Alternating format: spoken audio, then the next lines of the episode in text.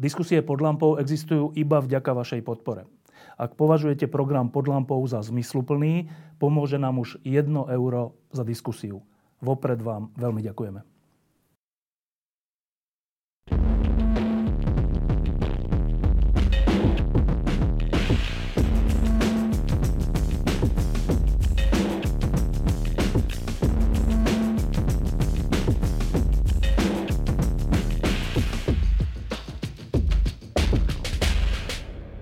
Prežívame na Slovensku špeciálne dramatické obdobie, ktoré vyvrcholí v septembri našim rozhodnutím o tom, kam sa táto krajina poberie a e, sme trocha pohltení tými aktuálnymi otázkami a dianím a my sme sa rozhodli, že teraz pod lampou sa troška pozrieme dozadu, aby sme zistili, na čo sme vlastne pripravení. Teraz je z hodou okolností, sú dve také okrúhle výročia je 75 rokov od, od februárového komunistického pre, prevratu a je 35 rokov od sviečkovej demonstrácie, ktorá bola v roku 1988. Takže sme si zavolali ľudí, ktorí tak trocha s týmito dvoma dátumami, dátumami buď súvisia, alebo o nich rozmýšľajú. E, tak najprv e, k tomu e, komunistickému prevratu, to už je tak dávno, že mladá generácia, pre mladú generáciu je to pravek a pritom je to vec a udalosť, ktorá do veľkej miery ovplyvňovala a asi ešte aj ovplyvňuje naše životy. Takže, keď sa povie február 1948, čo vás prvé napadne? Host z Česka, Tomáš Kluvaňa. Tak úplně první mě napadne, že to bylo další z eh, několika selhání během několika málo let, eh, které vlastně velmi dlouho eh, ovlivňovalo to, jak jsme tady my na Slovensku i v Česku žili.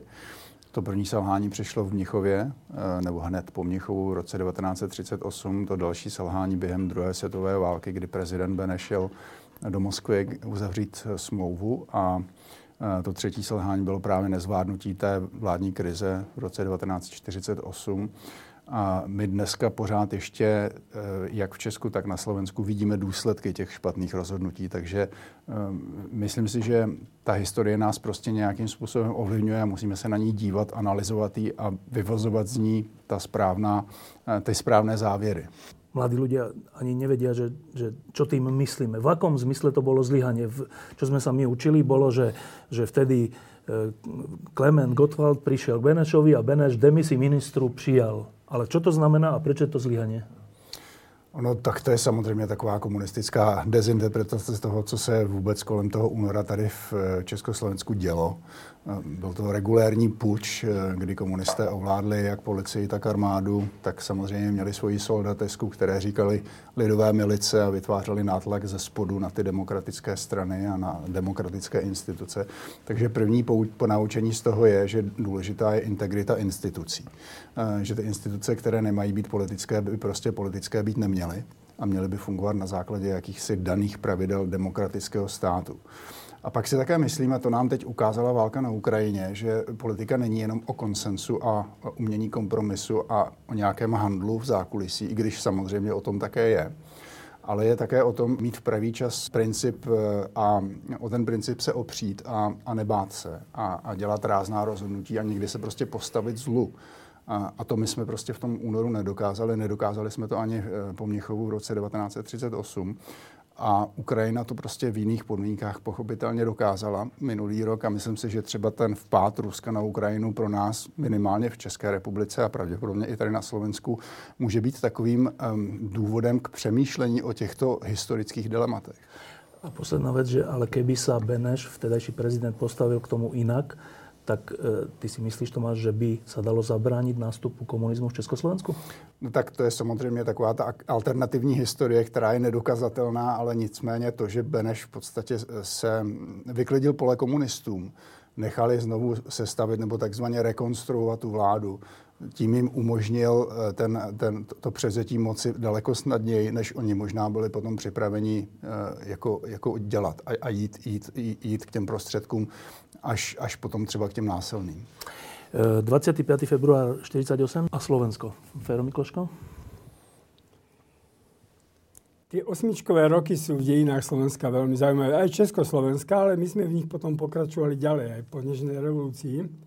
Ehm, Je to zaujímavé pre mňa z pohľadu tých slovenských, by som povedal, vzopätí, alebo, alebo aj tesne to, to obdobie predtým. V tom 18. roku proste väčšina Slovákov ani nevedela, že už sme Československom. Ten osmičkový rok bol, ale by som povedal, v objatí obrovských geopolitických zmien. 38. to isté, Mnichovská dohoda a potom Viedenská arbitráž, tak bolo to, bolo to bez nás a následne ten 39. potom znamenal proste zaradenie Slovenska kde si úplne inde do nemeckej sféry vplyvu. Ten 48. je zaujímavý tým, že tiež sa dial v obrovskom, by som povedal, atmosfére skončenej vojny a toho, že Západ ustúpil Rusom, aby sa rozšírilo ich územie. Ale pre mňa je zaujímavé aj v tom, že my sme sa rozprávali spolu s Janom Čarnogórským sme naštívili Janka Kempného, ktorý bol jeden z hlavných predstaviteľov demokratickej strany, ktorá zvíťazila vo voľbách suverénne v 46. na Slovensku. A sme sa opýtali, že čo vlastne bolo potom po tom 46. Voľba, po voľbách a tým 48. A on hovorí, že vlastne tie voľby boli obrovské vzopätie slovenské a že vlastne tam to aj skončilo, aj ten úspech demokratickej strany. Že oni nemali už vnútornú vôľu proste ďalej to nejak ťahať, zápasiť. Jak sa, tak by som povedal, skôr až pasívne oddali tomu najnovšiemu, najnovšie, ďalšiemu vývoju. E, čiže potom ten Drtina, keď, keď dostal správy zo Slovenska, čo sa dialo na Slovensku, tak tajné služby mu teda napísali, e, podali správu, že na Slovensku to bola opereta. Čiže v tom 46. sme boli schopní sa vzopäť, ale v zápätí to išlo tými našimi cyklami, že potom v zopätí prišiel taký útlm a oddanie sa osudu. Lebo občas sa hovorí, že vlastne komunizmus nám na Slovensku vnútili Česi tým, že tam komunisti vyhrali a u nás nie. Je nie, to tak? Nie, nie, vôbec. To slovenskí komunisti na čele s Gustavom Husákom a týmito ľuďmi absolútne to likvidovali všetko a prispôsobili celý svoj federalizačný program tomu, aby proste získali moc a aby odstavili tu na demokratov a odstavovali ju, by som povedal, brutálne za cenu zatvárania o tom sa tu málo hovorí, tak aby sa to dostalo do kolektívnej pamäti Slovenska. No a to pri tej kolektívnej pamäti ostaneme. Juraj Rizman sa venuje okrem iného spolupráci s organizáciou Postbellum, kde špeciálne aj o roku 1948, e, myslím, že chodíte po školách a rozprávate sa s mladými ľuďmi. Tak e, čo zostalo v našej kolektívnej pamäti? Ďakujem veľmi pekne za pozvanie. Postbellum sa venuje dokumentácii, to je prvá vec, a potom samozrejme aj výchove. Takže ročne sa robí asi 220 workshopov s mladými ľuďmi na základných a stredných školách práve aj k týmto témam. Máme 4 workshopy, ktoré sa týkajú obdobia komunizmu. No, tam je, tam je strašne veľa zaujímavých vecí, pretože my robíme zážitkové vzdelávanie. To znamená, tie workshopy sú urobené tak, že tí ľudia, tí, tí žiaci nedostávajú nejaké teoretické znalosti, nejaké dátumy len, ale uh, hrajú istý príbeh a ten príbeh nie je vybraný náhodne. Oni sa na konci toho príbehu dozviedajú, že sú to príbehy konkrétnych postav, konkrétnych reálnych ľudí, ktorí sa nejakým spôsobom potom v tom ďalšom živote vyvíjali a ten komunizmus na nich nejakým spôsobom dopadol. Takže tu to, čo sú oni ako predstavitelia, tak, eh, tak to má mnohokrát tragické, tragické osudy. A to samozrejme inak prežívajú žiaci, ktorí si musia memorovať nejaké, nejaké dátumy a keď môžu takýmto spôsobom sa dostať do tej histórie. No a stretávame, veľ, veľmi sa potom aj rozprávame samozrejme o tom, ako je to u nich vnímané, ako oni vnímajú to obdobie, alebo ako u nich v rodine sa o tom rozprávajú.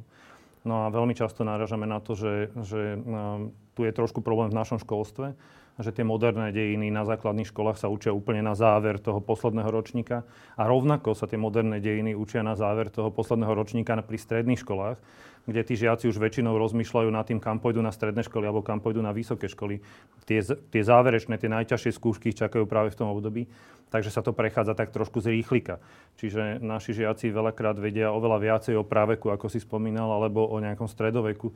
Oveľa viacej majú čas sa tomuto venovať ako moderným dejinám, čo je obrovská škoda. Takže do nejakej miery a, toto suplujú aj takéto, takéto neformálne aktivity občianských združení. No a tá spätná väzba samozrejme, tak sú, je to rôzne, sú nájde sa aj deti, ktoré o tom vedia, rozprávajú sa o tom s rodičmi, ale väčšinou sa o tom nevie. Je to, je to dávna história a, alebo sa ešte stretávame s nejakými náznakmi nejakého spomienkového optimizmu. Bolo to takto, starý otec hovoril, že síce nemohli chodiť do kostola, ale a bolo to, ja neviem, maslo za toľko a za toľko.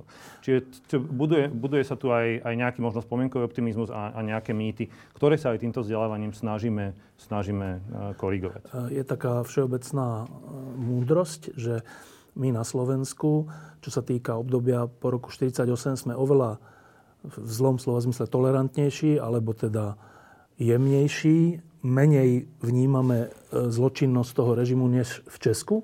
Oveľa, to sa potom prejavuje aj v takých veciach ako postoj k Rusku a k ruskej agresii na Ukrajine. A, a vždy je vo vzduchu tá otázka, že čím to je. Že prečo my na Slovensku vnímame komunizmus rovnako zločinný režim, ako bol v Česku, alebo v, jednom v Československu. Prečo to my vnímame, ako keby to nebolo až také hrozné? Ja o tom premýšľam v poslednom období keď eh, si spomeniem na 89. rok, aké to bolo celoštátne, teda Československé, ale hovoríme teraz o Slovensku, v zopetie. Ja si myslím, že to bolo v dejinách Slovenska najväčšie spontánne zopetie, lebo to sa týkalo všetkých miest a všetci chceli zmenu. No. A, a potom, potom, potom, prichádza, potom prichádza teraz vojna na Ukrajine, a teraz 40% ľudí si tu želá, aby Rusko vyhralo. No? A a vlastne tak, kde je ten... Že to je úplnom rozpore s tým 89. Úplnom rozpore s tým 89. A, a to sú to tí istí ľudia. Teda nazvime to, že to... Ten istý národ. Ten istý národ, tí istí občania.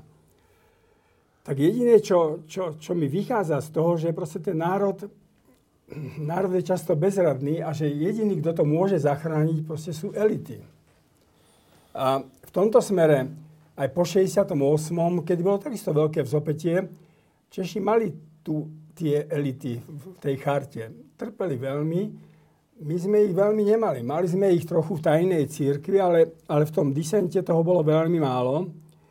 No a obávam sa, že aj teraz je to vlastne naprosté zlyhanie elít, ale teraz tak cel, cel, celkovo, že tu nemá kto, kto ani povedať. Tie noviny pôsobia čím ďalej potom ideologickejšie, že každý opakuje len to isté a to potom už človeku ide každému na nervy a povie si, tak tí sú takto platení a, a nebudem hlavné správy ty a ty tým. A, a, ale chýbajú tu vážni ľudia, elity, ktorí by mali nejakú dôveru a ktorí by, ktorí by niečo povedali. Čiže národ bez elít je taký, že jeden deň ho sa na druhý deň ukrižuje ho. To je, to je kľúčový problém podľa mňa aj dnešného Slovenska. Juraj, tebe sa to ako javí, ten náš, ten náš nepochopiteľný postoj k tomu obdobiu? Tak čiastočne to určite bude výchovou. To, čo som spomínal, my nevedieme žiakov k tomu, aby poznali to obdobie a mali na ňo nejaký názor. To je, to je obrovský problém. Keď si pozrieme, čo vysielajú treba aj televízie, tak e, oveľa viacej sa viem dozvedieť z historických dokumentov o tom, čo sa dialo za fašizmu, ako o tom, čo sa dialo za komunizmu. A tu sa malo hovorí o tom, že to bolo 248 ľudí, ktorých popravili, 4500 ľudí, ktorí umreli v tých väzeniach proste následkom toho väznenia a týrania, mučenia a tak ďalej na 100 tisíce ľudí, ktorí boli odsúdení ako, ako politickí väzni a dokonca mnohí, ktorí strávili v tých väzeniach ako keby nejaký čas dokonca bez súdov, čo je dneska nepredstaviteľné. A o tomto sa v podstate nehovorí. Takže, takže my sa nemôžeme diviť, že ten názor dneska mm, je taký, ako je, pretože toto sú veci, o ktorých sa v podstate nehovorí. Jednak v školách, v školách, jednak e, čiastočne v rodinách a už vôbec nie, ako keby, alebo veľmi málo práve, ako keby dostávame tú spätnú väzbu aj od toho, čo e, František pomenoval ako elity. Ale, ale že ak sa o tom nehovorí, tak musí existovať potom odpoveď na otázku, že prečo sa o tom nehovorí, keďže sme v tom všetci žili a máme rodinných príslušníkov, známych, susedov, a ne, ktorí trpeli. Čo nás vedie k tomu, že o tom nehovoríme? Tak to je to vytesňovanie. To je do nejakej miery uh, taký ako keby koncenzus spoločnosti, uh, ktorý zrejme, a ja, ja, ja to tak vnímam, môžem, môžem sa míliť, ale, ale to bol aj náš uh, prechod od fašizmu, náš prechod od komunizmu. A to vysporiadanie sa s tou minulosťou tu neexistoval ani raz proces, ktorý by bol taký proces, aký bol napríklad v Nemecku denacifikácia. Vysporiadanie sa s tým, nejakým spôsobom uchopenie toho, že nejakú vinu nesieme a, a teraz čo s tým? Ako k tomu chceme pristupovať? A my, my nielen, čo sa týka komunizmu, ale čo sa týka fašizmu, toto s tými následkami stále sa ako keby stretávame. A, a, a mnoho tých historických udalostí sme prešli bez toho, ako keby urobili sme tú hrubú čiaru a radšej sa k tomu nevraciame, pretože by to mohlo byť pre mnohých ľudí nepríjemné. Ja si myslím, že tá cesta by mala viesť naopak. Mali by sme sa k tomu postaviť, malo by sa o tom viacej hovoriť a, a bez toho by asi nemal, nemôžeme očakávať, že dojde k nejakému poučeniu alebo k nejakému posunu a tú traumu a tie traumy si budeme skôr tlačiť ako keby pred sebou. Fero, je to naozaj tým, že si zatvárame oči pred vlastnou minulosťou? Ja si myslím, že je to tým, že my sme sa celými dejinami naučili prežiť dejiny tak, že, že prežívame. Že sa prispôsobíme a prežívame. To znamená, žijeme akoby len tomu prítomnému okamžiku nejako prežiť, by som povedal, zaujať sa vlastnou rodinou, prostredím, sebou. A, a toto, toto je našou dané. My, my, v tomto smere my sme jak Božej deti, lebo v Božom kráľovstve nie je ani minulosť, ani budúcnosť, len prítomnosť. No, tak my žijeme len pre prítomnosť. Nemáme ani pamäť a, a často do budúcnosti sa pozeráme s tým, že, že ako, ako vlastne dneska sa mi darí. Čiže to, je, to, sú aj, to sú aj obrovské problémy, také by som povedal, naše mentality, ktoré sa stáročiami budovali. Ale vy to isté uvidíte z boku lepšie. No, je to právě, mě na tom zaujala jedna věc a, a to možná vidím já zvenčí, protože k tomu tématu proč na Slovensku se vnímá komunismus trochu jinak než v Česku, eh, bych chtěl říct asi dvě věci. Ta první souvisí s tím vyrovnáním a vy jste se tomu věnovali z takového toho um, ideálního pohledu, to znamená, co bychom měli dělat pro to, aby tomu tak nebylo. A s tím já souhlasím. Je pravda, že v Německu prošlo důslednou denacifikací, nebo ta západní část Německa prošla důslednou denacifikací ale eh, když se podíváte do Evropy, tak eh, Německo je v tomto spíše výjimkou, protože žádné další státy podobným důsledným procesem vyrovnání se s vlastní temnou minulostí neprošly. Um, Rakousko nic takového neudělalo. Ve Španělsku je ještě dneska velmi citlivé téma občanské války, eh, která je v podstatě za námi téměř deva, před 90 lety. Uh, takže v tom, v tom, já bych si samozřejmě přál, kdybychom si brali příklad z Německa, ale úplně by mi stačilo, kdybychom v těch 90. letech prošli nějakým procesem, jako třeba prošla Jižní Afrika. Jo, taková, taková ta uh, komise, která se sešla a teď se snažila najít nějaké národní usmíření a, a zároveň se postavit k těm zločinům minulosti čelem. A ten druhý, uh, ta druhá poznámka se týká toho, že si myslím, že Česko na rozdíl od Slovenska vnímalo to období komunismu jako, jako zahanbení a jako jakýsi celonárodní úpadek protože Československo mezi těmi dvěma válkami bylo konec konců jednou z nejvýznamnějších ekonomik na světě. Patřili jsme do té první patnáctky, možná do první dvacítky eh, v absolutních číslech, což je opravdu na, malou krajinu, na, na takhle malou. My jsme pochopitelně zdědili průmyslový, eh, průmyslovou eh, část toho Rakouska-Uherska, zejména v Česku. Že jo? Takže Česko, Česko potom vidělo tu, ten, ten komunistický režim celkem oprávněně jako, jako období úpadku, jako období klesání životní úrovně. Když se podíváte, do, do, do, dobrý symbol je eh, Škodovka. Když se podíváš na to auto, jak vypadalo v těch 40. a 50. letech, tak to je auto špička, světové špičky. A i teda. Vším motorem, designem. Eh, komunisti to znárodnili. Myslím, že se to dokonce znárodnilo ještě předtím. a v 50. a 60. letech to začalo upadat. Eh, ty auta potom v 60. letech se už moc neprodávala na západních trzích. V 70. už bylo jasné, že je to podřadné auto a v 80. to bylo strašné. A to je symbol úpadku toho českého průmyslu. Na Slovensku došlo paradoxně k jakému si opačnému trendu. Slovensko bylo, Slovensko bylo vlastně relativně zaostalou zemí v tom roce 1918. A to jak z hlediska průmyslu, tak z hlediska vzdělanosti, elit a podobně to se všechno během té první republiky, ale potom i během komunismu na Slovensku budovalo. Takže Slovensko e, potom, když se znovu osamostatnilo v roce, 2000, v roce 1993, tak startovalo už z jiné pozice mezi ty vyspělé národy, než e, ta slovenská část Československa v roce 1918.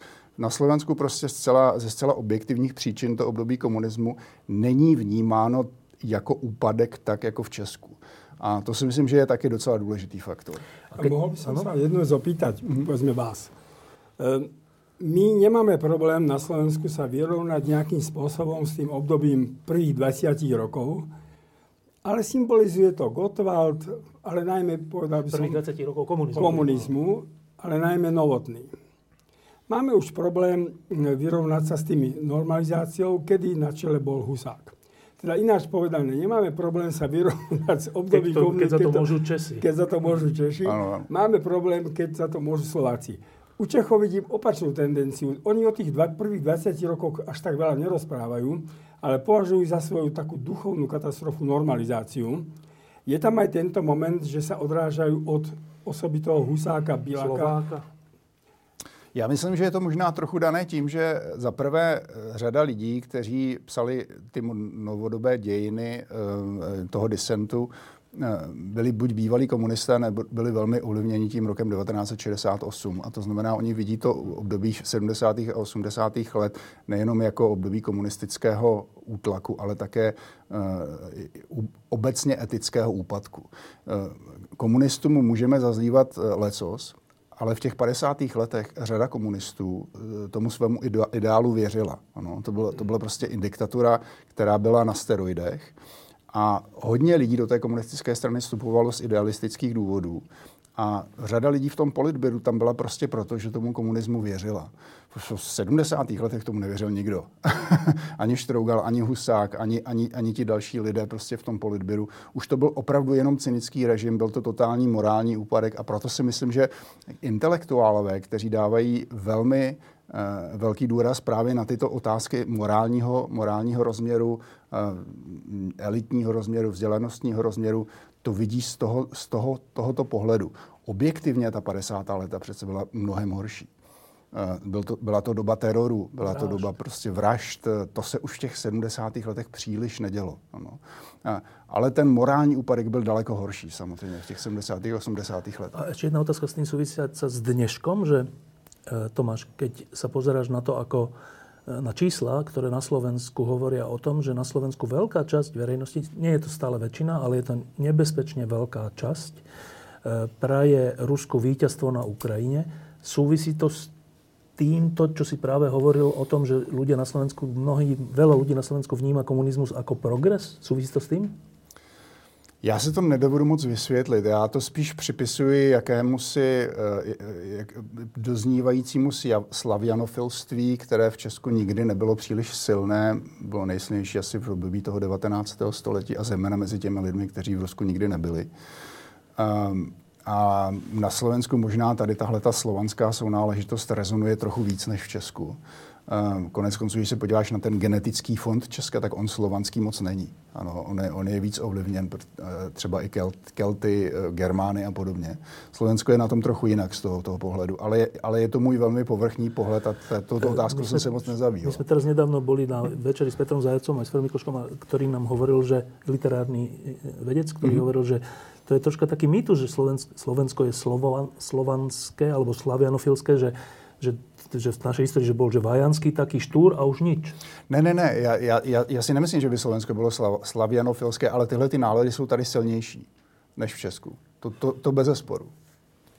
Ak môžem, ja, pre mňa čo bolo, napríklad Štefan, keď si to chceš, alebo keď si to spojil s tým, že, že s tými dnešnými dňami. Mm. Keď sme sa venovali teraz práve pri tom 75. výročí um, toho, toho februára 48, pre mňa sú tam mnohé veci zaujímavé, ktoré vidíme aj dnes. A to sú veci, ktoré ako komunisti pracovali s dezinformáciami. A akým spôsobom o demokratických silách tvrdili, že idú pripravať puč. To je niečo, čo sme zažili už aj, aj v našich moderných dejinách, ktoré počúvame z tej strany rôznych extrémistov, populistov, o tom, že tu bude Majdan, o tom, že tu pripravuje sa dem... Amerika. A, Amerika pripravuje púč a podobne, tak, tak to je veľmi podobný narratív, ako vtedy šírili, v 48. šírili komunisti napríklad o tých demokratických stranách, o tom, že tá reakcia, tzv. vtedajšia reakcia, že pripravuje v krajine púč, že chce, že chce prebrať, prebrať moc. A, o tom, ako sa robili obštrukcie, ako sa zneužívala právomoc, veď to sme zažili. To je tiež niečo, čo, čo v tých moderných dejinách vidíme. Vidíme, aká obrovsky dôležitá je integrita tých volených zástupcov. A v podstate to, čo urobil prezident Beneš v konečnom dôsledku, bol neústavný krok. To, že on prijal demisiu ministrov, a tak, tak to bolo vtedy porušením, porušením ústavy. Po tom, čo sa pridali sociálni demokrati k tým, k tým demisiám, tak väčšina vlády vlastne bola v demisii a v tým pádom Beneš mal reagovať úplne inak. Ale, ale bol na ňo brutálny nátlak robený. Nevieme si to dneska predstaviť, akým spôsobom, ale, ale to boli tisíce listov, petícií, rezolúcií, ktoré produkovali tí komunisti práve preto, aby dostali po takýto tlak. A to sú všetko veci, ktoré do nejakej miery vidíme, vidíme aj dnes. To vytváranie atmosféry strachu, to, že, to že, že znova budeme vo vojne, to, že znova budeme... A to, to má mnohé paralely. Samozrejme, všetky tie paralely trošku pokulhávajú. Je to špecifické na tú situáciu.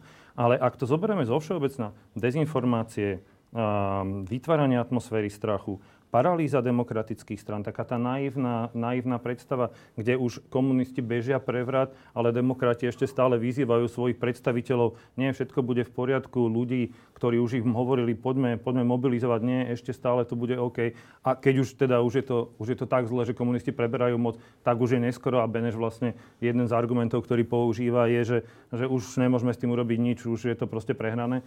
Tak, tak to sú všetko veci, ktoré do nejakej miery môžeme odsledovať možno aj dnes, a, a môžeme sa z nich ale hlavne poučiť, lebo, lebo nie všetko z týchto vecí musí vyvrcholiť tak, ako vyvrcholil v 48. A práve preto aj pripomíname niektoré tieto udalosti, pretože sú tu veci, z ktorých si môžeme zobrať ponaučenie a ne, nepostupovať tak, ako postupovali demokrati v roku 48. Jedno, jedno z těch ponaučení je, že není jedno, kdo je prezidentem. Ano, a Například. lidé, kteří se snaží omlouvat Beneše, říkají, on byl tu dobu nemocný a už vlastně ty komunisti na ně vytvořili takový nátlak, že on podlehl a nemůžeme mu to zazlívat, protože už půl roku na to zemřel nebo tři čtvrtě roku na to zemřel.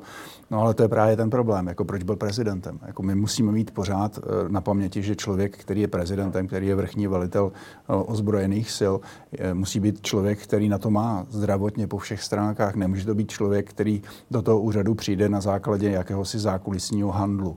Ano, to je náš problém a to je ta integrita institucí. František Mikloš, ešte, ešte k tomu, že súvisí náš dnešný postoj alebo časti verejnosti k ruskej agresii s obdobím komunizmu u nás?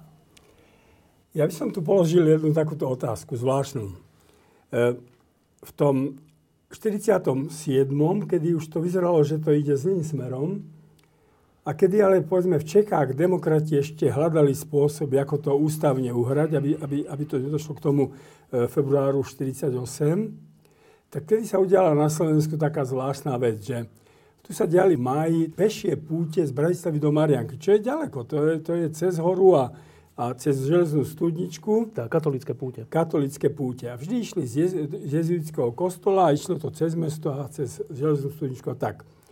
A v tom 47. máji odrazu študenti, to bol taký šok, lebo keď vyšli z kostola jezuitského, tam už bolo veľa ľudí, ktorí sa potom zapojili, tak študenti zrazu vymysleli a zobrali taký veľký kríž, normálnej ľudskej, teda tej veľkosti, ktorú nesol Kristus. A s tým krížom išli a išli teda, išli po e, celú tú cestu a naspäť to už vyvolalo taký, taký chaos, že ľudia tam stáli a dotýkali sa toho kríža a, a potom napísal v katolických novinách Jurko za Matejov, že, že to bol výkrik, výkrik proste akéhosi génia, ale hneď potom napísal, že my sme vy zakričali, že kríž, ktorý na nás prichádza, príjmame. Ako v zmysle komunizmu? Áno. Čiže bola to nejaká intuícia. Samozrejme, ja som teraz trošku v tej rovine, by som povedal, akejsi mystiky. No, jedine, jedine čo, čo, čo by som mohol, o čom by som mohol rozmýšľať, že v týchto chvíľach, ktoré sú veľmi dramatické, pretože my naozaj nevieme, či nad nami ne, nevysí tretia svetová vojna, respektíve strašná vojna, úplná, či ten slovenský ľud znovu necíti, že, že vlastne takto to pôjde. A no, tak bolo by to zlé, keby to znovu správne cítil. Keby v tom, v tej, by som povedal, v tej zemitej intuícii toho sedliaka, ktorý prežíval a vnímal počasie a znaky časov, keby cítil niečo také, také, niečo takéto, že, že sa to už ide zlým smerom. E, toto uvidíme. Toto hovorím samozrejme ako niečo, čo, čo, je, čo je mimo, by som mal nejakú racionálnu úvahu. Ale to, že dneska je tá situácia strašne dramatická, No pápež hovorí, že začala tretia svetová vojna.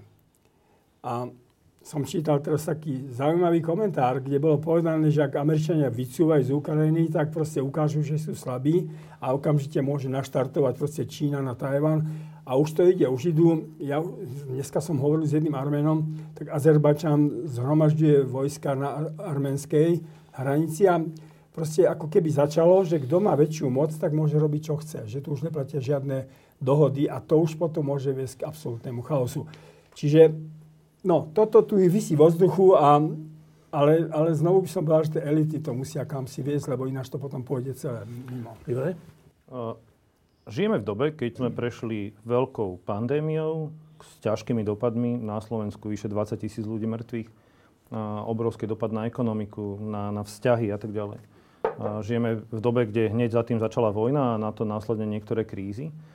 A, a samozrejme, že, že tá situácia bezpečnostná je napätá, ale to, kde ja vidím tie paralely napríklad aj s rokom 48, je, ako sa tej témy chytili extrémisti, ako ten strach šíria ďaleko nad to, čo, čo považujem za racionálne. A, a práve mobilizujú cez ten strach. Práve mobilizujú cez to, že, že tak nikto na Slovensku neuvažuje o nejakej mobilizácii, ale, ale polka národa sa bojí mobilizácie. A nikto na Slovensku neuvažuje o tom, že by sa mali naši vojaci posielať na Ukrajinu, ale polovica národa sa bojí toho, že, no, že, že sa budú posielať vojaci na Ukrajinu a tak ďalej a tak ďalej. A, a dneska s tým aktívne pracujú práve extrémisti, ktorí sa veľmi otvorene aj hlásia k tomu, že neuznávajú demokraciu tak, ako ju vnímame my, neuznávajú občianskú spoločnosť, majú výhrady voči slobode médií a tak ďalej a tak ďalej a berú si príklad tých autoritatívnych režimov. A aj preto je pre mňa dôležité, aby sme sa vedeli poučiť z tej histórie, pretože ak nebudeme robiť aktívnejšie opatrenia voči tým, ktorí sa snažia demokraciu zničiť, tak môžeme dopadnúť ako v 48. alebo v, nakoniec veľa sa hovorí o tom, ako, ako bol nástup fašizmu a ako aj v našich krajinách sme ustupovali napríklad v Tretej ríši. A, a mnohí dneska nevedia pochopiť, ako to, že tí demokrati nevedeli tú situáciu prečítať, no ale my sme možno dneska v obdobnej situácii. A, a to mne hovorí, že demokrati by mali oveľa viacej začať spolupracovať a oveľa rýchlejšie mobilizovať voči existujúcej hrozbe extrémistov a fašistov. E, čo sa týka vlád súčasných, tak česká a slovenská vláda voči vojne na Ukrajine, voči ruskej agresii postupujú v zásade rovnako, ale čo sa týka verejností, tak česká verejnosť má v tom oveľa jasnejší názor, že kto je agresor a kto by mal vyhrať a, čo hrozí, keď nevyhrá. Uh, Tomáš, čím to je podle teba? Tak pro mě je to především příjemné překvapení, protože až do té vrbětické kauzy, to je ta kauza z e, výbuchu muničního skladu, která se pak ukázala jako teroristickým činem ze strany Ruské federace. A když se to provalilo, že to udělali Rusové, tak eh, dokonce česká vláda pod vedením eh, Andreje Babiše a prezident republiky Miloš Zeman v té době udělali mm, celkem několik velmi důležitých protiruských opatření, které já jsem tehdy o nich příliš, neček, o, o, o nich příliš nečekal, protože až do té doby mm, ta česká zahraniční politika byla v podstatě tažena prezidentem Zemanem a byla pro Ruska, byla pro Putinovská, byla pro čínská. A,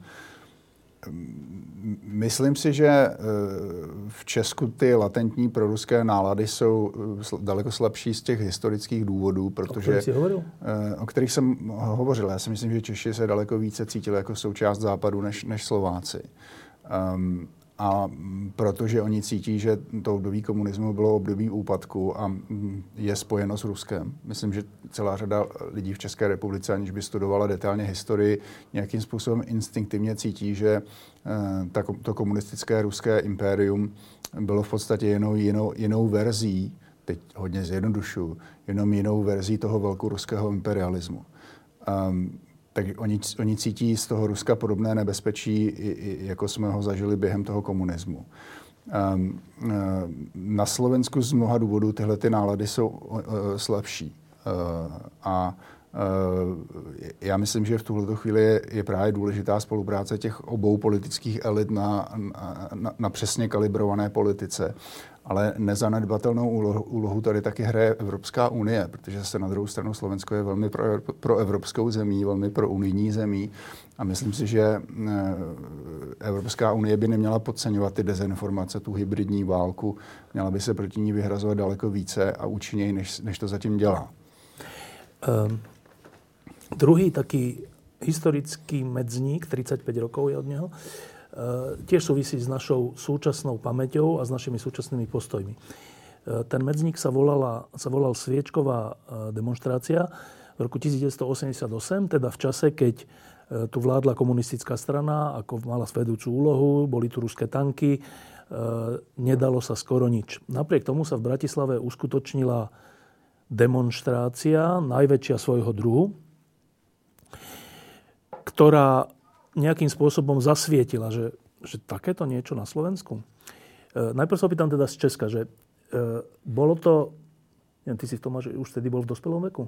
Jo, jo, ja som bolo 22 let. Dobre, tak e, čo to bol za vnem, že, na, že v Bratislave niečo takéto vzniklo? Tak já jsem to sledoval ze Svobodné Evropy, protože v té době už jsem pravidelně poslouchal to vysílání české, československé vysílání Svobodné Evropy a o tom tam velmi pravidelně informovali jednak samozřejmě lidé, kteří tehdy v Mnichově pracovali, ale mm, vy jste telefonovali do Svobodné Evropy z Bratislavy, že jo, tady, takže my jsme měli in, zprostředkovaně ty informace od vás přes Mnichov. A, takže mezi lidmi, kteří sledovali to vysílání, a, a to byla řada studentů, to se nebyl já, jenom já, já jsem v tu, v tu dobu studoval na fakultě žurnalistiky Univerzity Karlovy a my jsme si o tom povídali, ale hodně to rezonovalo v českém disentu. Oficiální média o tom pochopitelně mlčela, takže velká většina národa, českého národa o tom nevěděla. A pro těba to byla zpráva o čem? Byla to zpráva o tom, že jak v České republice, nebo v té české části Československa, tak také na Slovensku se ta občanská společnost mobilizuje. E, první dojem, když jsme slyšeli jako svíčková demonstrace, tak e, jsme si to e, spojovali s církví, protože my jsme vždycky věděli, že na Slovensku ta církev je daleko víc autonomní, nebo, nebo, nebo to církevní hnutí protirežimní je daleko silnější než v Česku. Um, ale později samozřejmě začaly docházet ty informace o, o, o mobilizaci té slovenské občanské společnosti, které se potom pochopitelně projevily během revoluce uh, a, a vedly ke vzniku veřejnosti proti násilí. Juraj, ty si mal v 88. 12 rokov. Či zaregistroval si vôbec niečo také? Že... Ja som zaregistroval príbeh, ktorý mi hovoril môj starý otec, ktorý mal jednoho zo svojich zamestnancov v nejakom podniku, v ktorom odtedy pracoval. Volal sa, myslím, pán Kropaj, ktorý sa zúčastnil tej demonstrácie a že došiel úplne mokrý a, a zbytý. Aha. Takže nejaký jeho známy proste bol, bol mokrý a zbytý. Takže hej, zaznamenal som, že také niečo sa dialo. Nerozumel som vtedy ako 12-ročný presne akože tým dôvodom samozrejme. Ale, ale to, že sa niečo v Bratislave dialo, samozrejme, to sa, to sa veľmi rýchlo rozkliklo. Aj medzi ľuďmi, ktorí sa tej sviečkovej manifestácie nezúčastnili. Uh, Fero Mikloško už stokrát, tisíckrát odpovedal na otázku, prečo to organizovalo, čo bolo cieľom a tak, ale s odstupom už 35 rokov, že Eh, aká chvíľa v tvojom živote to bola? Ja by som najprv s odstupom tých 35 rokov, pre mňa sa tam udiali dve zaujímavé veci. Poprvé, že my sme tu sviečkou, teda ja som to oznámil na Národný výbor a Vatikánsky rozhlas a Hlas Ameriky a Slobodná Európa to párkrát odvysielali. My sme to aj tak štilizovali, že aby sme to nejako dosiahli. Takže keď sa odvoláme aby už sviečková manifestácia bežala. Čiže nebolo to proti, proti zamietnutiu. Proti teda. zamietnutiu.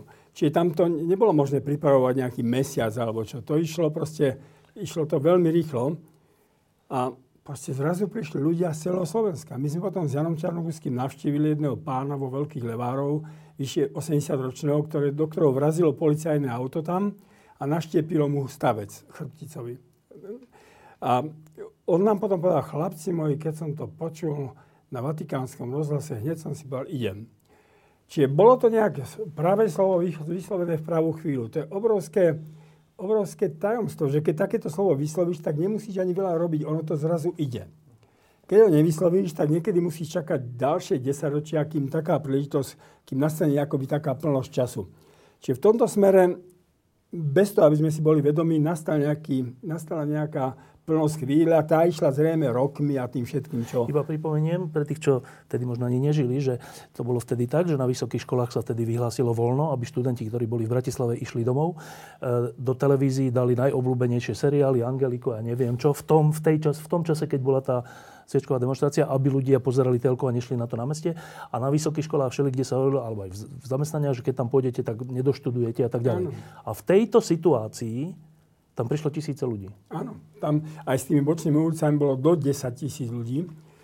Ale to, čo mi potom hovorila Barbara Kudnová Kalergi, ktorá tam bola ako rakúska novinárka, známa v, v rakúskej televízii, že, lebo ju zavreli, tiež bola úplne mokrá a oni ich potom všetky zobrali dvom levom a tam tí ľudia, čo ich e, ako zabásli, stáli obrátení tvárou k stene a proste padala, padala z nich voda. A ona povedala, že tam zrazu zbadala úplne iný tvár a iné slovenského človeka. A to je to. Veď my si tu dosť často zúfame, povedzme aj teraz, jak väčšina ľudí tu je ako za, za Rusko, za celej tej vojne a podobne. Ale v tej chvíli sa ukázala nejaká veľmi krásna tvár slovenského človeka, že sa vie postaviť za niečo a vie sa postaviť za toho, že ho bijú, že ho mláťa, že ho polievajú, zavrú, ale on nejak má vnútorné presvedčenie a, a je to iný slovenský človek. Tak čo toto je vlastne tie dva svety, tej, tej, tie dve tváre toho istého slovenského človeka? Ja som presvedčený, že mnohí z tých, ktorí tam dneska boli, sú, sú znovu za Rusko a že proste vidia v Amerike nejaké obrovské ohrozenie. Ale tá tvár tu je a to je pre mňa kľúčová výzva aj do budúcnosti, tá, tá naozaj krásna tvár, ktorá sa vie, vie do toho ísť a vie, vie do toho ísť takým nenásilným odporom. Nie, nie, že hádže kocky, tá tu je a o tu treba ešte nejako zápasiť. To ešte mi dáva zmysel. Bylo to... Vlastně to byla taková inspirace i, i, i do Prahy, protože to byla první, první demonstrace po roce 1969 na území Československa proti režimu. A mm, ta druhá následná byla potom v Praze v, v srpnu 1988 k 20. výročí e, sovětské invaze.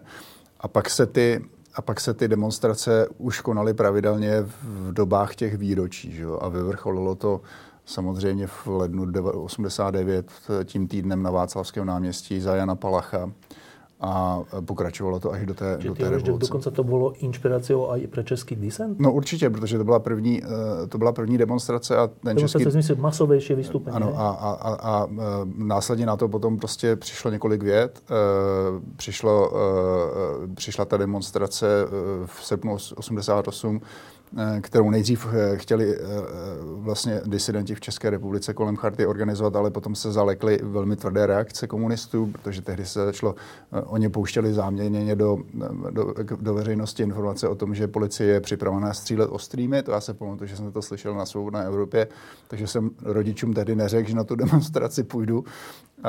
ale určitě, určitě to potom žilo v takovém tom vědomí těch lidí, o kterým, kterým o něco šlo a byla to taková první aktivní akce, eh, kdy lidé nejenom, nejenom vlastně podepisovali třeba nějaké petice nebo se vyjadřovali, eh, vyjadřovali eh, v diskusích, ale byli ochotní výjít do ulic. A, a to, to je nakonec to, co ten režim povalilo. Já jezdívám na Kubu s člověkem v tísni, pracuji tam s disidenty tam je velmi málo akcí tohoto typu. Oni, oni píšou petice, vydávají časopisy, eh, snaží se nějakým způsobem intelektuálně působit na ten, na ten režim, ale velmi málo tam dochází k nějakým, nějakým nátlakovým akcím na ulicích, což je docela, docela zajímavý fenomén. Eh, tohle to bylo, tohle to bylo velmi důležité. To je zaujímavé, ja som doteraz žil, to je úplne pre mňa zaujímavá informácia, ja som doteraz žil v tom, že rôzne demonstrácie, nie možno 10 tisíc ľudí, ale nejaké na Václavskom námestí, na Kulatiako a všeli, kde boli aj pred rokom 70, neboli? Ne, to začalo, začalo na, v Praze to začalo v srpnu 88. Až po sviečkovej demonstrácii zaujímavé. Toto je extrémne dôležité, že, že my, my veľakrát máme uh, takú tendenciu vnímať dissent cez uh, prízmu napríklad charty Chartu. a, a de, udalosti, ktoré sa diali v Prahe. A je obrovská škoda, že na Slovensku sa menej vie o tom, že, že tu sa robili veľmi zaujímavé veci. Či už to bol katolícky disent, tajná církev, či už to boli skupiny naviazané na ochranárstvo, na mnohé ďalšie e, tieto veci. O tomto sa málo hovorí, o tomto sa málo vie, pretože tu máme príbehy, s ktorými by sme sa vedeli identifikovať, ale keďže o nich nevieme, tak ako keby tie pozitívne vzory chýbali. Oni tu sú, len sme ich ešte pre našu pre našu spoločnosť ako keby neobjavili a nedocenili. A potom je veľmi zaujímavé počuť práve tú reflexiu z Českej republiky, ktorá, ktorá, ktorá hovorí, že to bolo významné aj pre celo československý disent a možno sa o tom vie viacej práve v tej Českej republike u nás a to je no, obrovská škoda. No se o tom psalo v těch, těch li, předlistopadových samizdatových lidových novinách, že v té době došlo k obnovení lidových novin, na kterém pracovali Rudolf Zeman a Jiří Ruml v té době. A oni se snažili pokrývat nejenom tu situaci v České republice, ale i na Slovensku, o které se, o které se v, Česka, v Česku moc, moc, moc jako nevědělo. Jo? A já se pamatuju na články o té, o té svíčkové demonstraci, které, které vyšly někdy potom v průběhu jara nebo na začátku léta 88. Já si myslím, že istým myslím, že to, že v Čechách tieto veci zaznievali stále, že bolo aj preto, že proste ich stelesňoval Václav Havel ako hlava štátu. A dlhé roky, kým na Slovensku... Myslíš po 89. Po 89. Čiže cez neho proste sa hovorilo o tomto, že toto bola charta, toto znamenalo a on to stelesňoval brilantne. Proste to nakoniec zostal zapamätaný ako naozaj najväčší ponovembrový e, prezident. Kým na Slovensku sa do hneď dostalo HZDS k moci a už sme išli úplne iným, iným spôsobom, čiže nemal to kto ani veľmi stelesňovať. Ešte sa vrátim k tvojmu osobnému príbehu. Ten, tá sviečková demonstrácia bola v tvojom živote čo? Bol to, že kľúčový milník? Nie. Nebol? nie, nie, lebo tak, pozri, to je tak, že keď ideš do niečoho, čo nemáš skúsenosť z minulosti, tak ani nevieš vlastne, čo ťa čaká alebo čo bude. Čiže neuvedomuješ si nejakú historickú chvíľu. Ona vlastne tá sviečková manifestácia až potom, s odstupom času ukázala, že, že to malo obrovský význam. Nehovoriac o tom, že keď to dostalo aj také, by som mal medzinárodný ohlas, že povedzme ten maďarský spisovateľ, ktorý žije v Nemecku, Dios Daloš, napísal, že áno, veď bolo, bolo tu hnutie proste v, v Polsku, solidárnosť a tak ďalej a tak ďalej, ale tá sviečková manifestácia bola rozbuška, ktorá to potom dovedla do akéhosi finále, že tí ľudia už pochopili, že musia ísť do ulic. A to bolo e, Československo, to, bola, to bolo východné Nemecko, Lipsko a tak ďalej. Čiže človek si to potom až uvedomuje, až neskôr, ale ja keby som mal povedať, že toto bol nejaký zlom v mojom živote alebo konverzia, nie, proste ja som cítil svoj život, ako kontinuálne sa vyvíjala a kontinuálne som sa stával tým, čím som bol alebo som. No a teraz trocha k dnešku, že e, tie naše dejiny, tie moderné dejiny, e, môžu byť zdrojom nielen poučenia, ale aj nejakej hrdosti, aj nejakého, nejakej odolnosti voči niečomu. Tak ten 48. zažili naši otcovia a právcovia a, a matky a, a, a ďalší, ako mnohí ako veľké príkorie. Mnohí to zažili ako zásah do ich rodiny, keď bol niekto zatvorený. Mnohí to zažili ako, že niekomu zastrelili človeka alebo odsúdili na smrť. A z toho je nejaká pamäť. Aspoň sa teda predpokladám, že nejaká, nejakú pamäť to utvára. E, 68. Krivda, nespravodlivosť, agresia, okupácia. Zase niečo tu v hlave asi zostane v duši. 88. E, schopnosť povedať nie, aj keď je to strašne nebezpečné, že ohrozuje to všetko, celú kariéru, celú rodinu, všetko. A prišlo tam 10 tisíc ľudí. Tak by som si tak predstavoval, by som predpokladal, že toto sa nejako pretaví do našich aktuálnych postojov. Stalo sa to? tak myslím, že momentálne my sme v úplnom nejakom prepade. To že je, sa to nestalo? No tak to, čo vidíme dnes na Slovensku, to je na jednej strane bezradnosť tejto vlády, ktorá sa pomaly rozpadá a už vlastne ako by sa tam nebolo čoho chytiť. Smer na čele s Robertom Ficom teda idú hore. Um, jedinou záchranou bude hlas na čele s, teda, s Pelegrinim, ktorý môže byť premiér, a teda kým si kto, predsa to povedie nejakým iným spôsobom. No a tá nálada obyvateľstva je, je zdrcujúca. Jednak je pasívna. ja sa priateľím s jedným takým bezdomovcom, ale to je veľmi taký nábožný bezdomovec. On tak vylepuje také všelaké odkazy po Bratislave. A on mi hovorí, my si veď týkáme sme k priateľi a on mi hovorí, Ferinko, títo ľudia sú všetci smutní. Oni neveria v Pána Boha. no, tu je, to už on cíti, že tu je nejaká zlá nálada, nejaká, de, nejaká de, depresívna nálada. No, čiže v takomto prepade ja sa nepamätám, že by sme boli za posledných 30 rokov. Až tak? Áno, pretože mečiarizm bol hrozný, veď, veď nás mlátili a, a tam naozaj to podsvietie malo obrovský vplyv na celé dianie ale stále tam bola nejaká nádej. Vtedy tie politické strany na čele z KDH naozaj znamenali čosi, čo, čo bola alternatíva. Biskupy sa ozvali, biskupy proste tam až na Nitru, tak, tak všetci biskupy boli jednotní a, a sa zastali Kováča a išli proti tomu mečiarizmu. Čiže no dneska je tu jakási bezradnosť. To neznamená, že to musí dopadnúť katastrofálne. Možno, možno že... Ale je to taký fenomén slovenských novodobých dejinách, aký som ja osobne ešte nezažil. A ja si ho nepamätám veľmi ani z čas komunizmu. Aj tam bola stále nejaká nádej. Tam bol biskup Korec, tam boli ľudia trstenskí, Hanus, ktorí boli oporou pre tých ľudí. Vieš, že no dneska je to veľmi zlé. nechcem povedať, že beznádené, ale je to zlé, veľmi zlé. Ako keby, že sme to, čím sme si prešli za komunizmu, aj potom, to, čo, že sa to stratilo? No, veď minule sme, čo sme boli, veď chodíme s Petrom Zácom, tak on len povedal, že proste zdá sa, že po 30 rokoch slobody my vlastne vidíme, aký sme.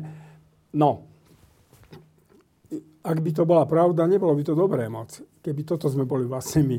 Lebo tá iné je, iné je, keď zápaší s niekým, tak povedzme aj v tej sviečkovej sa ukazovali iné tváre človeka.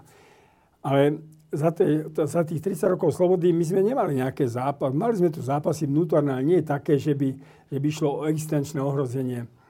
No a ak by sa malo ukázať, že vlastne toto sú naše schopnosti, alebo danosti, alebo, alebo vôbec nejaká schopnosť reflektovať a ísť do toho, tak sme v hraničnej situácii naši, našich novodobých dejín. Juraj, vybavila nás história nedávna e, odolnosťou voči lži a násiliu? Ak si z nej zoberieme príklad, ak sa ju budeme poctivo s ňou zaoberať, tak áno. Ale ja sa to obávam toho, že, že no, my sme si, alebo nevenujeme sa aj poctivo tej histórii, tak to poviem. A čo nás učí sviečková manifestácia? Ja som si práve robil pár poznámok, jak som počúval uh, Františka. Uh, nebáť sa. Uh, nevzdať sa vopred. Ísť do toho zápasu. A vybojovať ten zápas. A spájať tých ľudí, ktorí bránia isté, isté hodnoty. A hľadať spojenectva. Aj keď možno v disente, aj keď možno v ťažkých podmienkach. Podmienkach útlaku, podmienkach represie spájať tie jednotlivé ostrovčeky a, a, a vytvárať z nich väčší prúd. Budovať tie spoločenstva, tie komunity, ktoré, ktoré nakoniec uh, urobili strašne veľa vzdelávania, strašne veľa aktivizmu, strašne veľa toho, že ten režim nakoniec padol. Tak toto sú všetko veci, ktoré nás, ktoré nás učia tie pozitívne stra- momenty v našej histórii. A František Mikloško hovorí, že v slovenských dejinách a vždycky, keď ten národ čelil tým najväčším výzvam, tak sa podarilo tie výzvy zvládnuť vďaka tomu, že sa spájali kresťanskí a sekulárni demokrati. Že to bola otázka porazenia fašizmu, e, či už v SMP a neskôr v odboji, alebo či to bola otázka porazenia... Voľby 46. Voľby 46. 68. Alebo či to bola poražka komunizmu 88-89. Čiže, čiže aj teraz, znova to sú veci, z ktorých sa vieme poučiť, môžeme sa z nich poučiť.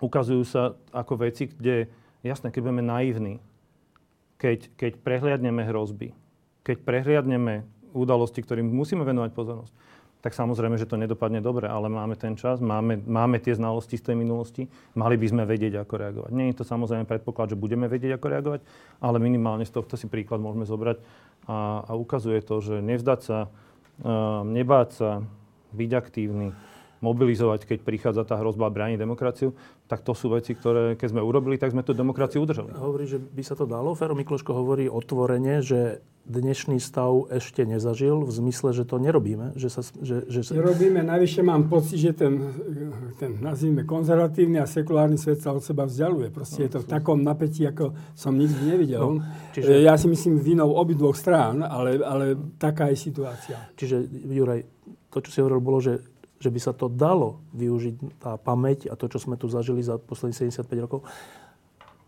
A teraz realita. Ako to je v realite? Využívame to? Vidím aj pozitívne. Ja nechcem, nechcem byť negatívny. Akože vidím strašne veľa pozitívnych aktivít, ktoré robí občianská spoločnosť. Aj, aj tá sekulárna, aj tá kresťanská a tak ďalej. Ale že či to bude stačiť, neviem. A každopádne áno, uh, som natoľko racionálny, že si myslím, že budeme musieť uh, pridať pretože mám pocit, že tie síly, ktoré dneska reprezentujú populistické strany a extremistické síly, extremistické strany, ktoré sa otvorene hlásia k ideám, ktoré s demokraciou nemajú nič spoločné, ktoré sa hlásia k ideám napríklad aj, aj, aj, aj ruským narratívom a tak ďalej a tak ďalej, tak, tak tie mobilizujú už dávno. Takže tuto, sme, tuto nepochybne sme až za nimi sme, sme pasívnejší a budeme musieť pridať, ak chceme, aby to dobre dopadlo. Iba, iba si to chcem ujasniť, že aj predtým si hovorilo paralela so 48., že čo, čo všetko sa používalo, zneužívalo na to, aby tí komunisti vtedajší vyhrali. A teraz to tiež trocha naznačuje, že ty to vnímaš až tak, že teraz ide o takú veľkú výzvu, ktorá sa skoro podobá e, otázke, či zostane alebo nezostane Slovensko slobodné? Tak ja keď sledujem vyjadrenia niektorých politikov, ktoré spochybňujú a nielen ten náš systém, ale spochybňujú systém Európskej únie, spochybňujú systém kolektívnej bezpečnosti NATO, ktorí spochybňujú ďalšie, ďalšie veci, tak, tak áno, je to, je to zásadný, môže dojsť zásadný zvrat, lebo ja vidím politické strany, ktoré dneska nie sú na okraji spektra, ale, ale patria k tým, ktoré majú reálnu šancu byť v Národnej rade, byť v parlamente a možno aj zostávať vládu, ktoré zásadne majú diametrálne odlišný názor na našom, na našom kultúrnom, civilizačnom, bezpečnostnom, ekonomickom zakotvení, ukotvení v rámci, v rámci Európy a sveta. Čiže áno. A zároveň tu vidím, a to vychádza z, napríklad z verejných častí správ našich tajných služieb, tú mimoriadnú aktivitu zo strany, zo strany napríklad Ruskej federácie, ktorá sa týka špionáže, zasahovania do, do, do chodu, podkopávania našich štátnych orgánov a organizácií, podkopávania našej integrácie v rámci NATO a Európskej únie. Čiže, čiže my nie sme v nejakom sterilnom prostredí, kde by sa viedol iba vnútorný zápas v krajine, ale je tu obrovský vplyv aj, aj zo strany a, toho zahraničia. A, a, a voči tomu sa budeme musieť brániť. Čiže či bude to zásadná voľba? Uh, Tomáš, keď počúvaš nás, Slovákov, ktorí hovoríme o takýchto veciach, tak uh, sme realisticky alebo trochu dramatizujeme? Myslím, že trošku dramatizujete. Je bez pochyby pravda, že když se člověk podívá na současnou slovenskou politiku a politickou scénu obecně, eh, tak je tam opravdu velký nedostatek eh, osobností politických. Je tady jakási krize politických osobností, protože ta politika generuje typ politiků, kteří si s tou současnou situací prostě nějakým způsobem nedovedou, nedovedou poradit. Ehm, myslím, že slovenská politická scéna by dneska opravdu potřebovala nějakého lídra, který by dokázal komunikovat hodnoty a principy tak, aby mu normální lidi rozuměli. Um, měl by komunikovat důležitost Evropské unie, důležitost NATO, důležitost té západní sounáležitosti. To jsou všechno věci, které jsou pro Slovensko nesmírně důležité v praktickém smyslu. Um, ale z nějakého důvodu tady prostě není politik, který by dokázal oslovit tu takzvanou druhou část, um, to znamená nemyslím tím tu takzvanou bratislavskou kavárnu. Máte tady bratislavskou kavárnu? Zřejmě, tu je dole klub pod lampou, no. jediná, jediná bratislavská kavárna. Pražská kavárna je, je pojem a já si myslím, že vy, vy tady máte něco podobného. Ehm, takže eh, v tomto smyslu je, je tady určitá reálná krize, která existuje, ale my jsme si něčím podobným prošli v těch posledních, dejme tomu, deseti letech. Ehm, když se podíváš na vládu Andreje Babiše a Miloše Zemana, tak oni stělesňovali to nejhorší v českém politickém národě a v tom českém politickém vědomí. Um, oni navazovali pravděpodobně nevědomě na ty nejhorší vlastnosti, které nás uh, dostali tam, kam nás dostali například během druhé republiky uh, v roce 1939. Uh, které nás dostali, eh, které nás dostali do toho průšvihu s únorem 1948 a těch, těch, dalších, těch dalších krizí. Eh, ale je, já souhlasím eh, s tím, co tady kolegové řekli, že my, my máme ale i jinou tradici. Jo? Ta, ta tradice je vlastně hrdá, ta tradice je důležitá, projevila se všech, ve všech těch krizích. Uh, descent, uh, převrat v roce 1989, ale i vlastně to, to úsilí, které vyvrcholilo vstupem do Evropské unie a, a do NATO a, a celou tou integrací. Konec konců i ten ekonomický vývoj je velmi úspěšný. Slovensko je dneska nejbohatší ve své historii, eh, tak jako Česká republika, takže tady není důvod k úplnému pesimismu. Eh, já doufám, že Češi, kteří mají dnes velmi slušnou vládu, takovou tu pravo, pravostředou liberální pro evropskou a pro atlantickou vládu, která eh, komunikuje hodnoty a snaží se nějakým způsobem vyvodit, vyvodit vyvodit důsledky z toho, co předcházelo tedy té vládě Babiše, Máme, vypadá to velmi dobrého prezidenta, prezidenta Pavla, který se ujal vlády po desetiletém eh, snažení eh, Miloše Zemana, které vedlo v totální devastaci tohoto úřadu. Takže já si myslím, že eh, my jsme se možná dostali na nějakou historickou křižovatku. Eh, prezident Pavel je prvním prezidentem, eh, který byl zvolen a nepřišel z politiky. On nemá, svoji, ne, nemá, nemá minulost v té politické, eh, politické scéně 90. let, tak jak měli Havel, Klaus i, i, i Zeman. Eh, pokud by to mělo tak pokračovat, tak by, politickým, tak by prezidentem byl zvolen Andrej Babiš. A to, že to není, to, že se to neudálo, já vidím jako jistou generační obměnu. A vidím tomu určitou naději. Ta mladá generace v Česku je velmi aktivní politicky. Jsou to lidé mezi 20 a 30 kteří poslouchají politické podcasty. Dneska po Česku eh, cestují eh, se svými politickými podcasty lidé, kteří je předvádějí v kulturních domech a ty kulturní domy jsou plné. A, jsou, a jsou plné mladých lidí. Jsou to lidé, kteří, který, kterým je mezi 20 a 30 a těm lidem opravdu na, na, na té politice záleží, na, záleží jim na, naší, na, naší, eh, na našem ukotvení v Evropské unii. Myslím si, že ten rozdíl mezi, mezi Babišem a a, a, a prezidentem Pavlem, tedy skoro milion hlasů. Ano, 58% ve prospěch e, generála Pavla, 42% ve prospěch Babiše, tady signalizuje nástup té nové generace. Takže myslím si, že my, my jsme se, e, aspoň doufám, dokázali poučit z těch několika posledních let e, politické krize. Myslím si, že to v Slovensku udělá taky. Eh, ale bude prostě zapotřebí za prvé mobilizace té občanské společnosti ze spodu, ale také nějakého adekvátního eh, lídra ze zhora, který, který dokáže komunikovat ty, tu správnou politiku. Eh, ja by som chcel využiť túto príležitosť na to a apelovať na teba, Juraj, aby si dnes večer povedal pani prezidentke, že má svoje poslanie a teda, že pekne už raz položila ruku na pluch, nech sa neobzerá, nech pekne kandiduje. A pokiaľ ide o Slovensko, tak e, tie naše dejiny sa vždycky sú tak aj, by som povedal, že trošku určujú hviezdy. To sú tie osmičkové roky. Takže 88 a potom v zápäti 89. 98. osmičkový rok, kedy sme to zlomili a išli do EU na to. 2018 rok, bohužiaľ teda vyvolaný vraždou Jana Kuciaka a Martiny Kušnerovej, ale padla vláda Smeru a nastalo iné smerovanie. No najbližší rok je teraz až 2028. To není, tak by som povedal, blízko. To je ešte 5 rokov. Není to beznádejné z hľadiska väčšnosti, ale je to dosť ďaleko. Jedine, že by platilo to, čo mi povedal Jozef Baná, že ten osmičkový rok môže byť aj budúci rok, lebo 2024, keď spočítaš 2 plus 0 plus 2 plus 4 je 8. Čiže dúfajme, že ten osmičkový rok teraz obideme tie hviezdy a... Dobre, tak poďme preč od alchýmy Jozefa Banaša a um, Juraj. Rád odkážem, ďakujem veľmi pekne. Ale, ale k tomu, že prečo to možno aj vyznieva trošku dramatickejšie. Uh, pre mňa bolo veľmi zaujímavé sledovať z jedných uh, tiež otvorených zdrojov. Je to informácia vlastne, nakoľko sa treba z Ruská federácia sústredila na štáty, kde vidí nejakú možnosť aktívne spravodajsky pôsobiť a, a hybridne pôsobiť a tam to vychádza, že Bulharsko a Slovensko um, sú tie priestory, kde, kde rádovo a násobne, ale aj násobne viacej energie a, a tých aktivít ako keby vykonávajú. Takže tuto, tuto vidím tiež isté, isté ohrozenie a inú situáciu ako napríklad Česká republika, kde boli nejaké tieto zásahy, boli nejaké takéto aktivity ale máme, máme naozaj potvrdené aj v rámci toho NATO, aj v rámci tej Európskej únie, že, že, že sem to smeruje, pretože tu vidia, vidia uh, úrodnú pôdu. A, čiže my sa musíme začať aktívnejšie brániť. To je jedna z tých vecí, ja to neberiem tragicky, neberiem to dramaticky, ale, ale musíme sa začať aktívnejšie brániť voči tomuto pôsobeniu.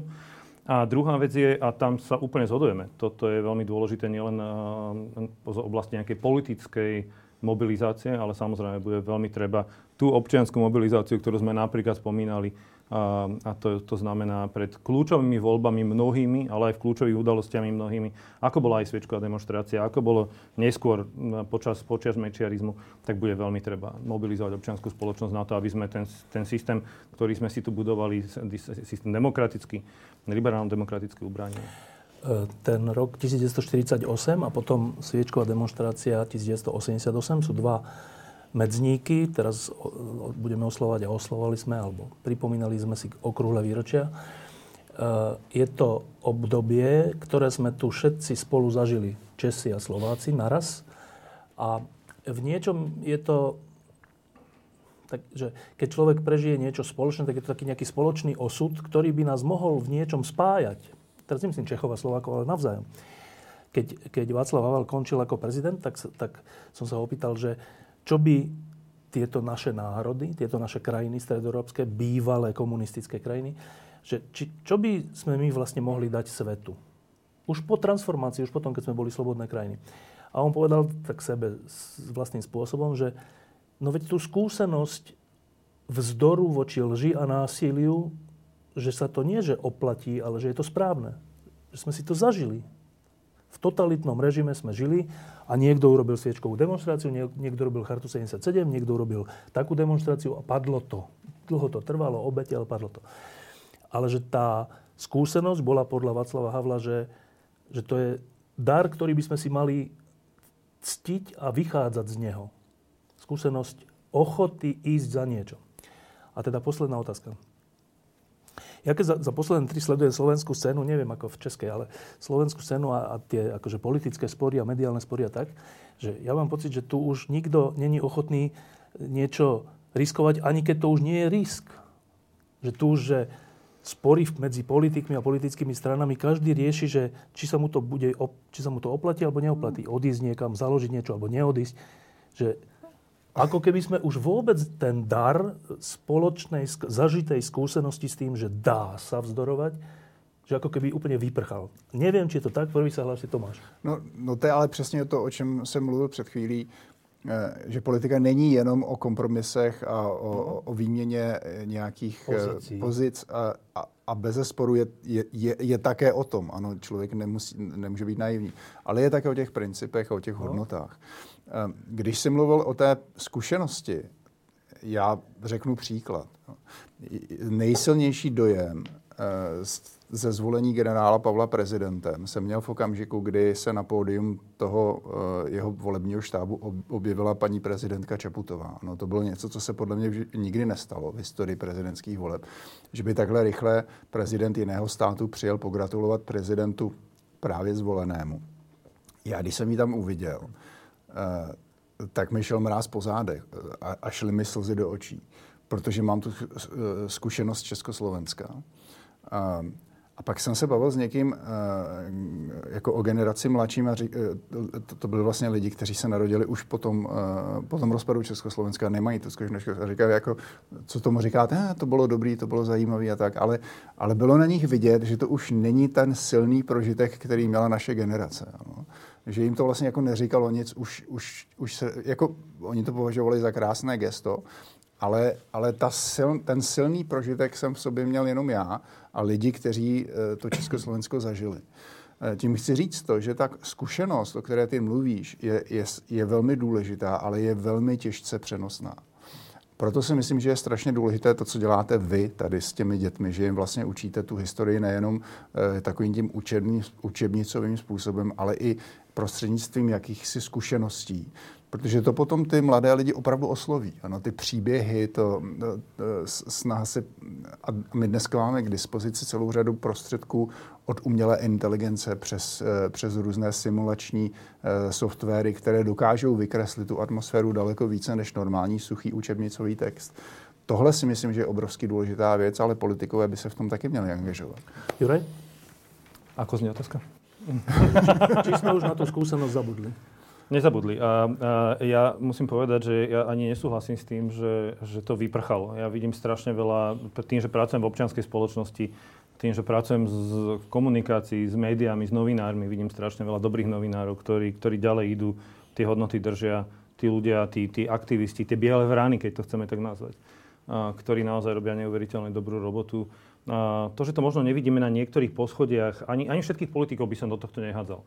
Skôr naopak mám pocit, že by sme mali e, podporiť a, a viacej sa zastať tých politikov a tých političiek, ktorí tie hodnoty držia. My ich máme veľakrát e, tendenciu hádzať do jedného koša a je to, je to nefér voči tým, ktorí naozaj ešte stále za tými hodnotami idú a tie, tie hodnoty bránia, rozvíjajú a promujú medzi, medzi ľuďmi a, a nerobia tieto obchody, nerobia tieto handle a, a idú s tou kožou na trh.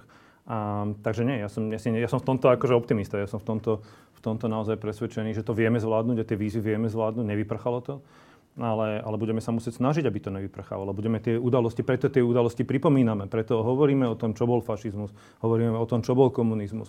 A hovoríme o, o tom, že tu sú príbehy ľudí, ktorí z môjho pohľadu sú hrdinami, ktorí sa, ktorí sa týmto totalitám postavili. A, a na nich môžeme byť hrdí a na ich odkaze, ich hodnotách vieme budovať ďalej nejakú spoločnosť, ktorú, ktorú by sa oplatilo žiť. František Mikoško? Pre mňa Česko, Česko je proste synonymom proste obrovskej kultúry. My ste národ kultúry. To v 30 rokoch sa zdalo, že Praha prevezme funkciu Paríža. No proste tá česká kultúra ma fascinuje stále. Ja si myslím, že to je to, čím vy môžete osloviť znovu celú Európu a čím nám môžete veľmi, veľmi pomáhať. Čiže vidieť tú svoju vnútornú charizmu a zobrať ako víziu aj pre, to, pre, pre širšie okolie, ako je len krajina. A opakujem, vrázanie nás, lebo ja to vidím, veď naši ľudia pozerajú českú televíziu, E, pozerajú knihy české, vynikajúce preklady, čiže ste stále pre nás, aj by som povedal, s tým ťahúňom. Hoci naša kultúra takisto, by som povedal, že ide dopredu, sa rozvíja. A my zase by sme si mali uvedomiť, že proste čo, čo bolo charakteristikou našich ľudí v dejinách? Tiso, Tiso bol do 39. bezúhonný politik, ale ale v tej rozhodujúcej chvíli proste išiel za politikou menšieho zla. Ustúpila a nás to zomlelo. Dubček tiež sa dostal na výslenie, ale tiež, tiež proste nejakým spôsobom začal kľúčkovať a padlo to zlé. Husák takisto chcel robiť politiku menšieho zla. Čiže je otázkou, či tu vyrastú ľudia, ktorí zrazu si povedia, že politika menšieho zla nakoniec skončí zle. A teda idem až na doraz, Samozrejme, ten doraz môže znamenať, nazvem to teraz obrazne, mučenictvo. No proste ísť na doraz znamená... Ja trpieť. Neviem, trpieť. Nevieme, čo nás čaká. Ale otázka je, že či my dokážeme predsa nejakým spôsobom prekonať tú svoju nejakú, by som povedal, tú náchylnosť tomu, že radšej prežiť a ísť na doraz. Toto je pre nás momentálne najväčšia výzva. Preto som rád, že si dostal teraz cenu Dominika Tatarku, pretože ty si takýto príbeh. Ešte jedna vec na záver, e, lebo keď my tu hovoríme o našej schopnosti vzdorovať lži a násiliu a o poučení z nejakého roku 48 a 88, tak kúsok od nás, tu vedľa, e, má ten vzdor voči lži a násiliu povahu zomierania. Že tisíce a tisíce ukrajinských mladých ľudí nie, že povie niečo proti režimu alebo proti, neviem, ale zomrie za to, aby mohli byť slobodní. A, a znova na Slovensku toto je úplne, že diskusia o vojne na Ukrajine na Slovensku, že príšerná, ale tak skúsme troška pozitívne, že nakoľko sa to, že ukrajinskí mladí ľudia, že ukrajinský národ je ochotný nasadzovať svoj život za svoju slobodu, nakoľko sa to týka našej slobody. Tomáš. Um, František Mikloško zmínil ten kříž ehm, před, eh, to bylo v 47. Tohle je pro mě ten kříž, který vlastně celý ukrajinský národ dneska nese za Evropu. A myslím si, že si to Evropa, ale i Spojené státy, eh, alespoň v takových těch důležitých rozhodovacích zborech, eh, jako je, jako je třeba politika a, a, a ty elity, a různé think tanky. Uvědomil. Ano, myslím si, že ta, ta ukrajinská válka nebo ta ruská agrese na Ukrajině a zejména statečný odpor Ukrajinců na čele s prezidentem Zelenským nám zcela jasně vykrystalizoval tu hodnotovou politiku. No. Do, do ústraní se dostávají politici, kteří um, útočili na liberální demokracii, a to není jenom v Česku nebo na Slovensku, ale je to ve Francii, v Německu, uh, na, ve Skandinávii i ve Spojených státech. A přece jenom začíná dominovat taková ta snaha udržet liberální demokracii. A najednou vidíme, že to je, že to je spojené že to není jakási izolovaná věc udržet doma liberální demokracii, ale že tady existuje nějaká sounáležitost toho západního světa a že musíme všichni držet při, při sobě a musíme se postavit tomu velkému zlu. Ehm, tím samozřejmě nemyslím jít do války s Ukrajinou, ale, ale pomáhat jim, jak, jak to jenom jde. Přijímat uprchlíky a v tomhle si myslím, že jsme obstáli zatím velmi dobře. Ta vojna je strašná, veď keď vidím tie zničené mesta, dedin, ja neviem, čo tam vôbec vyrastie, čo tam môže vyrásť. To, to bude, tam budú, proste zver sa tam bude šíriť a, a tie 10 tisíce mŕtvych a utečencov a, utečencov a, a od, unesené deti, to je niečo hrozné. A napriek tomu, ale to musím hovoriť, so všetkou bázňou tí Ukrajinci bojujú a zopreli sa. Veď to nemá období v celom 20. storočí, Veď voči Hitlerovi sa nezopral nikto. Až Británia, keď nakoniec, nakoniec už videla, že tak Churchill to dal do pohybu, ale v tom začiatku proste išli s ním. Čiže to je, to je celých novodobých dejinách proste niečo, to je jav, ktorý je nebývalý. Nebývalý. Ako dopadne, ja si myslím, že na čom padol ten, ten obludný komunizmus, ktorý na celom svete má, má obete 100 miliónov, tak na čom padol? Na porušovaní ľudských práv. Kto bol v tých prvých líniách toho zápasu, po balských krajinách a všade, boli tí, ktorí obraňovali ľudské práva. Teraz jasne porušuje ľudské práva Rusko a, a nech nerozpráva mi nikto o tom, že tam boli nejakí Azov, v nejakí vojaci a podobne, proste tí Rusi to tam ničia a oni bránia normálnu slušnosť, normálne to, že chcú byť sami sebou. Pre mňa je to samozrejme a pre, pre mňa je to tou nádejou, že, že proste Rusi budú v tejto vojne, nechcem teraz povedať, že porazení, lebo neviem si predstaviť, čo to znamená, ale že sa ukáže, že toto je proste znovu jedno zverstvo. Tak, jak bolo Hitlerovo zverstvo, teraz je Putinovo zverstvo, že proste porušuje základné ľudské práva a začal jednu hroznú vojnu úplne nezmyselne. Čiže hm, to je tak, že ja teda neviem. No. Ja si myslím, že ak pán Boh nezasiahne, tak tá vojna skončí katastrofálne na celom svete. No tak modlím sa každý deň za Ukrajinu. E, Zuzana Čaputová, naša prezidentka, je opakovane obviňovaná a vykreslovaná, a je to ako z komunistických čias, neviem, či to vy v Česku vnímate, ale ako z komunistických čias, že to, čo ona hovorí, napríklad, že sa zastáva Ukrajiny, že to je preto, lebo vlastne len poslušnou bábkou USA. To sa hovorí tu nielen že v extremistických kruhoch, ale aj v kruhoch, ktoré môžu byť v budúcej vláde. A ja vždy vtedy pocitujem potrebu sa úplne, úplne vymedziť voči tomu, že to, to, je, to je normálne, že mentalita spred roka 89, že máš nejaký názor a povedia o tebe, že ty si platený Pentagonom. Tak to bolo. Juraj, ako o tom ty uvažuješ? No, rád by som pripomenul, že tí, ktorí tvrdili, že Zuzana Čaputová je vlasti zradkynia a agentka USA, prehrali niekoľko súdnych sporov, ktoré dokázali, že tie tvrdenia sú totálne lži a manipulácie. Ale máš pravdu, nebráni to tým ďalším klamať a šíriť tie lži ďalej. A čo je smutné. A keď sme sa bavili o tej Ukrajine, ja som si spomenul na taký obrázok, ktorý pred uh, začiatkom druhej svetovej vojny šírila nacistická propaganda o Československu kde vykreslovala Československo ako krajinu, ktorá ohrozuje nacistické Nemecko. A je to veľmi podobné, ako sa snaží Rusko vykreslovať Ukrajinu dneska. Čiže takisto znova sa môžeme poučiť z tej histórie. Tej histórie sa môžeme poučiť, čo sa týka Ukrajiny, aj v tom, aké nebezpečné je oživovať narratívy v tomto priestore. Tie narratívy toho, čo nám kedysi patrilo a aká ríša a kto má aký historický nárok. Pretože ak začneme to, túto politiku šíriť e, v priestore strednej a východnej Európy, tak to bol vždycky e, pred, predvečer alebo predvoj nejakej ďalšej vojny a nejakého ďalšieho konfliktu. O to viacej by sme sa mali postaviť na stranu Ukrajiny, na, na stranu obrany jej teritoriálnej integrity, jej nezávislosti. O to viacej by sme mali chápať ich boj za, za, za ich domovy, za ich slobodu. Um, Takže takto to vnímam. Ja, ja som jednoznačne presvedčený o tom, že, že Slovenska je v záujme Slovenskej republiky nemať hranice s Ruskou federáciou. Je, je mať na východe hranice s nezávislou, slobodnou a demokratickou Ukrajinou, pokiaľ možno Ukrajinou, ktorá je priamo v Európskej únii alebo minimálne spolupracuje blízko s Európskou úniou. Je to záujme nielen našej geopolitiky, našej bezpečnosti, ale aj záujme nášho biznisu, nášho všetkého, čo si viem predstaviť. Aj v záujme ľudskosti. Aj v záujme ľudskosti, samozrejme. Juraj Rizman, František Mikloško a Tomáš Kolenian. Ďakujem, že ste prišli. Ďakujeme za pozornosť. Teraz sa všetci niekam rozbehnete. Ty ideš do Skalice či do Senice? Do Senice.